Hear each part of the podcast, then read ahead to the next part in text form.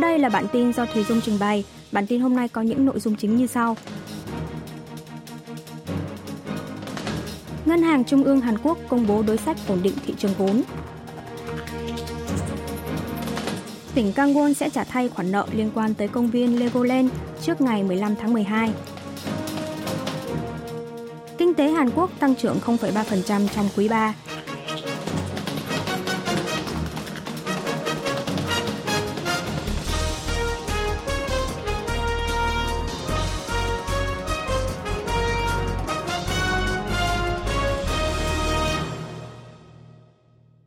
Ngân hàng Trung ương Hàn Quốc công bố đối sách ổn định thị trường vốn.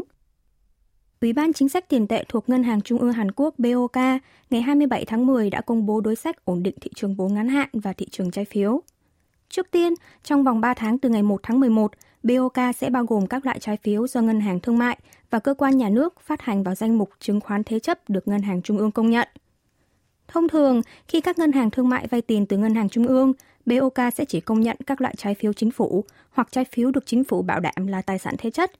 Tuy nhiên, giờ đây ngân hàng trung ương sẽ công nhận cả các trái phiếu doanh nghiệp hay trái phiếu do cơ quan nhà nước phát hành. BOK ước tính với điều chỉnh này, quy mô tài sản có tính thanh khoản cao mà các ngân hàng trong nước có thể huy động được sẽ đạt tối đa là 29.000 tỷ won, 20,39 tỷ đô la Mỹ. Cùng với đó, BOK sẽ mua vào 6.000 tỷ won, 4,22 tỷ đô la Mỹ, thỏa thuận mua lại RP từ các công ty chứng khoán, dự kiến thực thi trong vòng 3 tháng, cân nhắc tới tình hình thị trường vốn ngắn hạn. Tỉnh Gangwon sẽ trả thay khoản nợ liên quan tới công viên Legoland trước ngày 15 tháng 12. Thị trường tài chính Hàn Quốc đang đóng băng sau vụ vỡ nợ của công ty phát triển Kangwon Trung Đô GJC liên quan tới dự án xây dựng công viên giải trí Legoland Korea ở tỉnh Gangwon.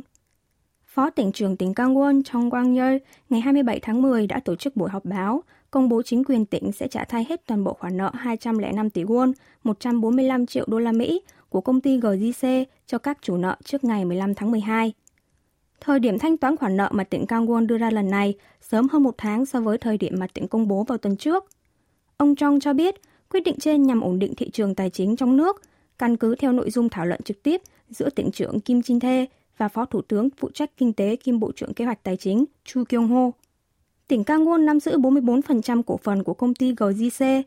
Công ty này đã lập ra một công ty pháp nhân có mục đích đặc biệt lấy tên là Iwon Cheicha để vay vốn xây dựng công viên giải trí Legoland Korea. Tuy nhiên, Iwon Cheicha đã không thể thanh toán đúng hạn khoản nợ, rồi sau đó bị liệt vào danh sách phá sản vào ngày 4 tháng 10 vừa qua, làm rung chuyển thị trường tài chính. Với quyết định trên của tỉnh Gangwon, dự kiến bất ổn thị trường tài chính trong nước sẽ được giải tỏa phần nào. Tuy nhiên, một tranh cãi khác lại đang dấy lên xoay quanh việc công viên giải trí Legoland công bố đóng cửa vào mùa đông. Phía công ty cho biết, việc đóng cửa công viên là để bảo trì trang thiết bị vào mùa đông, không liên quan tới vấn đề vỡ nợ gần đây. Kinh tế Hàn Quốc tăng trưởng 0,3% trong quý 3. Ngân hàng Trung ương Hàn Quốc BOK ngày 27 tháng 10 công bố tỷ lệ tăng trưởng tổng sản phẩm quốc nội GDP thực tế trong quý 3 năm nay đạt 0,3%. Sau quý 1, quý 2 năm 2020 là hai quý liền tăng trưởng âm do ảnh hưởng của đại dịch COVID-19, kinh tế Hàn Quốc đã duy trì được đà tăng trưởng chính quý liên tiếp kể từ quý 3 năm 2020. Tỷ lệ tăng trưởng trong hai quý đầu năm nay lần lượt đạt 0,6 và 0,7%. Xét theo lĩnh vực, tiêu dùng tư nhân tăng 1,9%, chủ yếu ở lĩnh vực hàng hóa lâu bền như xe ô tô và dịch vụ như nhà hàng khách sạn. Đầu tư thiết bị tăng trưởng 5% nhờ máy móc sản xuất và trang thiết bị vận tải đều tăng. Đầu tư xây dựng tăng 0,2%. Xuất khẩu tăng trưởng 1%, thoát khỏi tình trạng tăng trưởng âm trong quý 2 nhờ tình hình xuất khẩu khả quan ở lĩnh vực trang thiết bị vận tải, dịch vụ. Tuy nhiên, nhập khẩu lại tăng trưởng 5,8%, cao gần 6 lần so với xuất khẩu do nhập khẩu máy móc, trang thiết bị. Tổng thu nhập quốc nội GDI thực tế trong quý 3 giảm 1,3%, được phân tích là do các điều kiện thương mại xấu đi như giá nhập khẩu tăng cao hơn giá xuất khẩu. Tháng 9 vừa qua, Ngân hàng Trung ương dự báo nếu kinh tế Hàn Quốc tăng trưởng từ 0,1% đến 0,2% trong hai quý cuối năm, thì sẽ có thể đạt được mục tiêu tăng trưởng cả năm là 2,6%. Ông Lee Cheong được thăng chức thành chủ tịch hãng điện tử Samsung.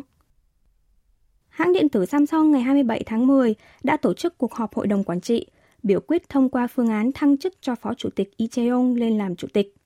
Hội đồng quản trị cho biết việc thăng chức ông Y là cần thiết để tăng cường kinh doanh trách nhiệm, nâng cao tính ổn định kinh doanh, đưa ra những quyết định nhanh chóng và táo bạo trong bối cảnh các điều kiện quốc tế đang diễn biến tiêu cực. Ông Lee Cheong vào công ty từ năm 1999, sau đó được thăng chức lên phó chủ tịch vào năm 2012. Năm 2018, ông được Ủy ban Giao dịch Công bằng chỉ định là người lãnh đạo cao nhất của tập đoàn. Lần này, ông Y đã chính thức đảm nhận chức chủ tịch, hai năm sau khi cha ông là cố chủ tịch Lee Kun Hee qua đời. Trong buổi họp báo với ban giám đốc vào ngày 25 tháng 10, nhân dịp kỷ niệm 2 năm ngày mất của cố chủ tịch Lee Kun Hee, ông Lee Cheong nhấn mạnh thực tại trước mắt đang hết sức nghiêm trọng. Thị trường đang rất tàn khốc.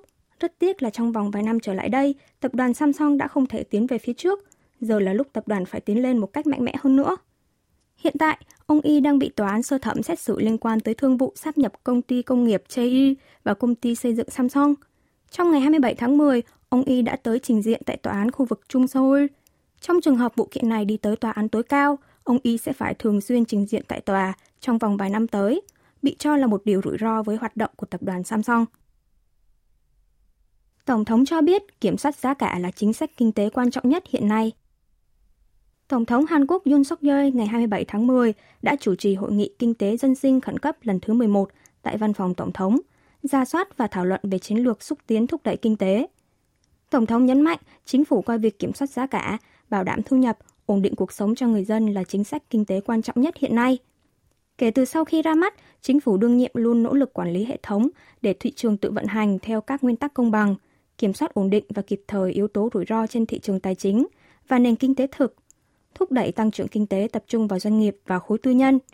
Chính phủ cũng đã lập ra các đối sách hỗ trợ tài chính và ổn định thị trường để phòng ngừa sớm vỡ nợ cho hộ gia đình, doanh nghiệp và một số công ty tài chính trong bối cảnh lãi suất liên tục tăng cao. Chính phủ cũng tập trung vào việc lập và thực hiện các kế hoạch nhằm đầu tư về tương lai của đất nước. Hai cựu giám đốc cơ quan tình báo quốc gia tổ chức họp báo phủ nhận cáo buộc. Hai cựu giám đốc cơ quan tình báo quốc gia NIS Park Ji-won và So Hun ngày 27 tháng 10 đã tổ chức buổi họp báo chung tại Quốc hội. Hai cựu giám đốc cơ quan tình báo quốc gia NIS Park Ji-won và So Hun ngày 27 tháng 10 đã tổ chức buổi họp báo chung tại Quốc hội, bác bỏ nghi ngờ của NIS xoay quanh vụ công chức Bộ Hải Dương và Thủy sản bị quân đội Bắc Triều Tiên bắn chết trên Biển Tây năm 2020. Trước tiên, ông Park phủ nhận nghi ngờ rằng bản thân mình đã ra lệnh xóa trái phép 46 báo cáo của gián điệp trong vụ án trên – Ông Park khẳng định không hề ra lệnh xóa, hoặc dù ông có ra chỉ thị đi chăng nữa thì các nhân viên NIS cũng không ngu ngốc đến mức làm theo như vậy. Tránh văn phòng so thì bác bỏ kết quả thanh tra của cơ quan thanh tra và kiểm toán BAI, cáo buộc ông này đã đề ra phương hướng kết luận rằng công chức Bộ Hải Dương đào tạo sang Bắc Triều Tiên trong cuộc họp mà ông chủ trì tại phủ tổng thống khi còn đương chức tránh văn phòng an ninh quốc gia. Ông So nhấn mạnh rằng bản thân ông không có lý do gì cũng như không được hưởng lợi gì trong việc đổ tội cho công chức Bộ Hải Dương đào tẩu sang miền Bắc một cách vô căn cứ. Việc hư cấu sự thật trong một vấn đề liên quan tới tính mạng của người dân là điều không thể xảy ra. Ông cũng nhấn mạnh về vụ cưỡng chế trục xuất thuyền viên Bắc Triều Tiên vào năm 2019 khi còn giữ chức giám đốc NIS đã được tiến hành đúng quy trình, cáo buộc Viện Kiểm sát điều tra lại vụ việc này là phi lý. Trước đó, Viện Kiểm sát ngày 22 tháng 10 đã bắt giữ hai cựu quan chức khác là Bộ trưởng Quốc phòng So Úc và cựu giám đốc cảnh sát biển Kim Hong Hee.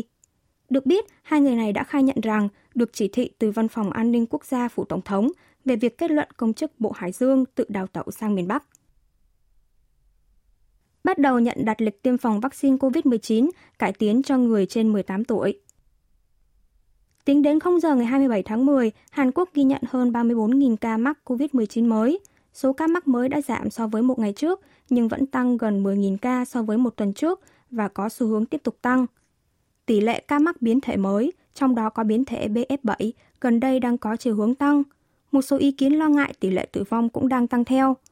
Do đó, chính phủ Hàn Quốc quyết định mở rộng đối tượng tiêm phòng vaccine cải tiến, được phát triển để đối phó hiệu quả hơn với biến thể Omicron. Trong thời gian qua, chỉ có người già trên 60 tuổi, người suy giảm miễn dịch mới được ưu tiên tiêm vaccine cải tiến.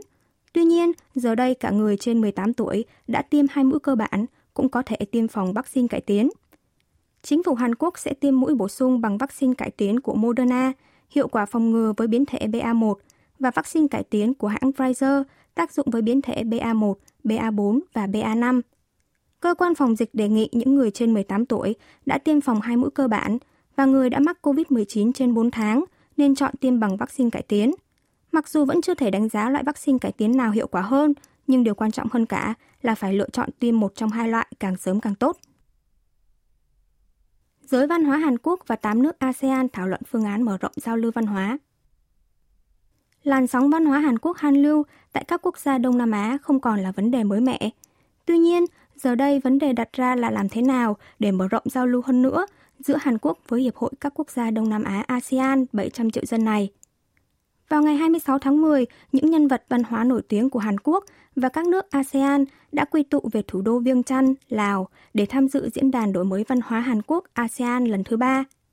Diễn đàn có sự tham gia của các quan chức ở lĩnh vực văn hóa, nghệ thuật và công nghiệp Hàn Quốc và 8 nước thuộc ASEAN, thảo luận về phương án mở rộng hơn nữa giao lưu văn hóa từ điện ảnh, phim truyền hình, nghệ thuật công cộng cho tới thời trang. Trong phần đầu tiên, giới nghệ sĩ văn hóa ASEAN đã tiến hành thảo luận về chủ đề chung sống và phục hồi thông qua đoàn kết văn hóa.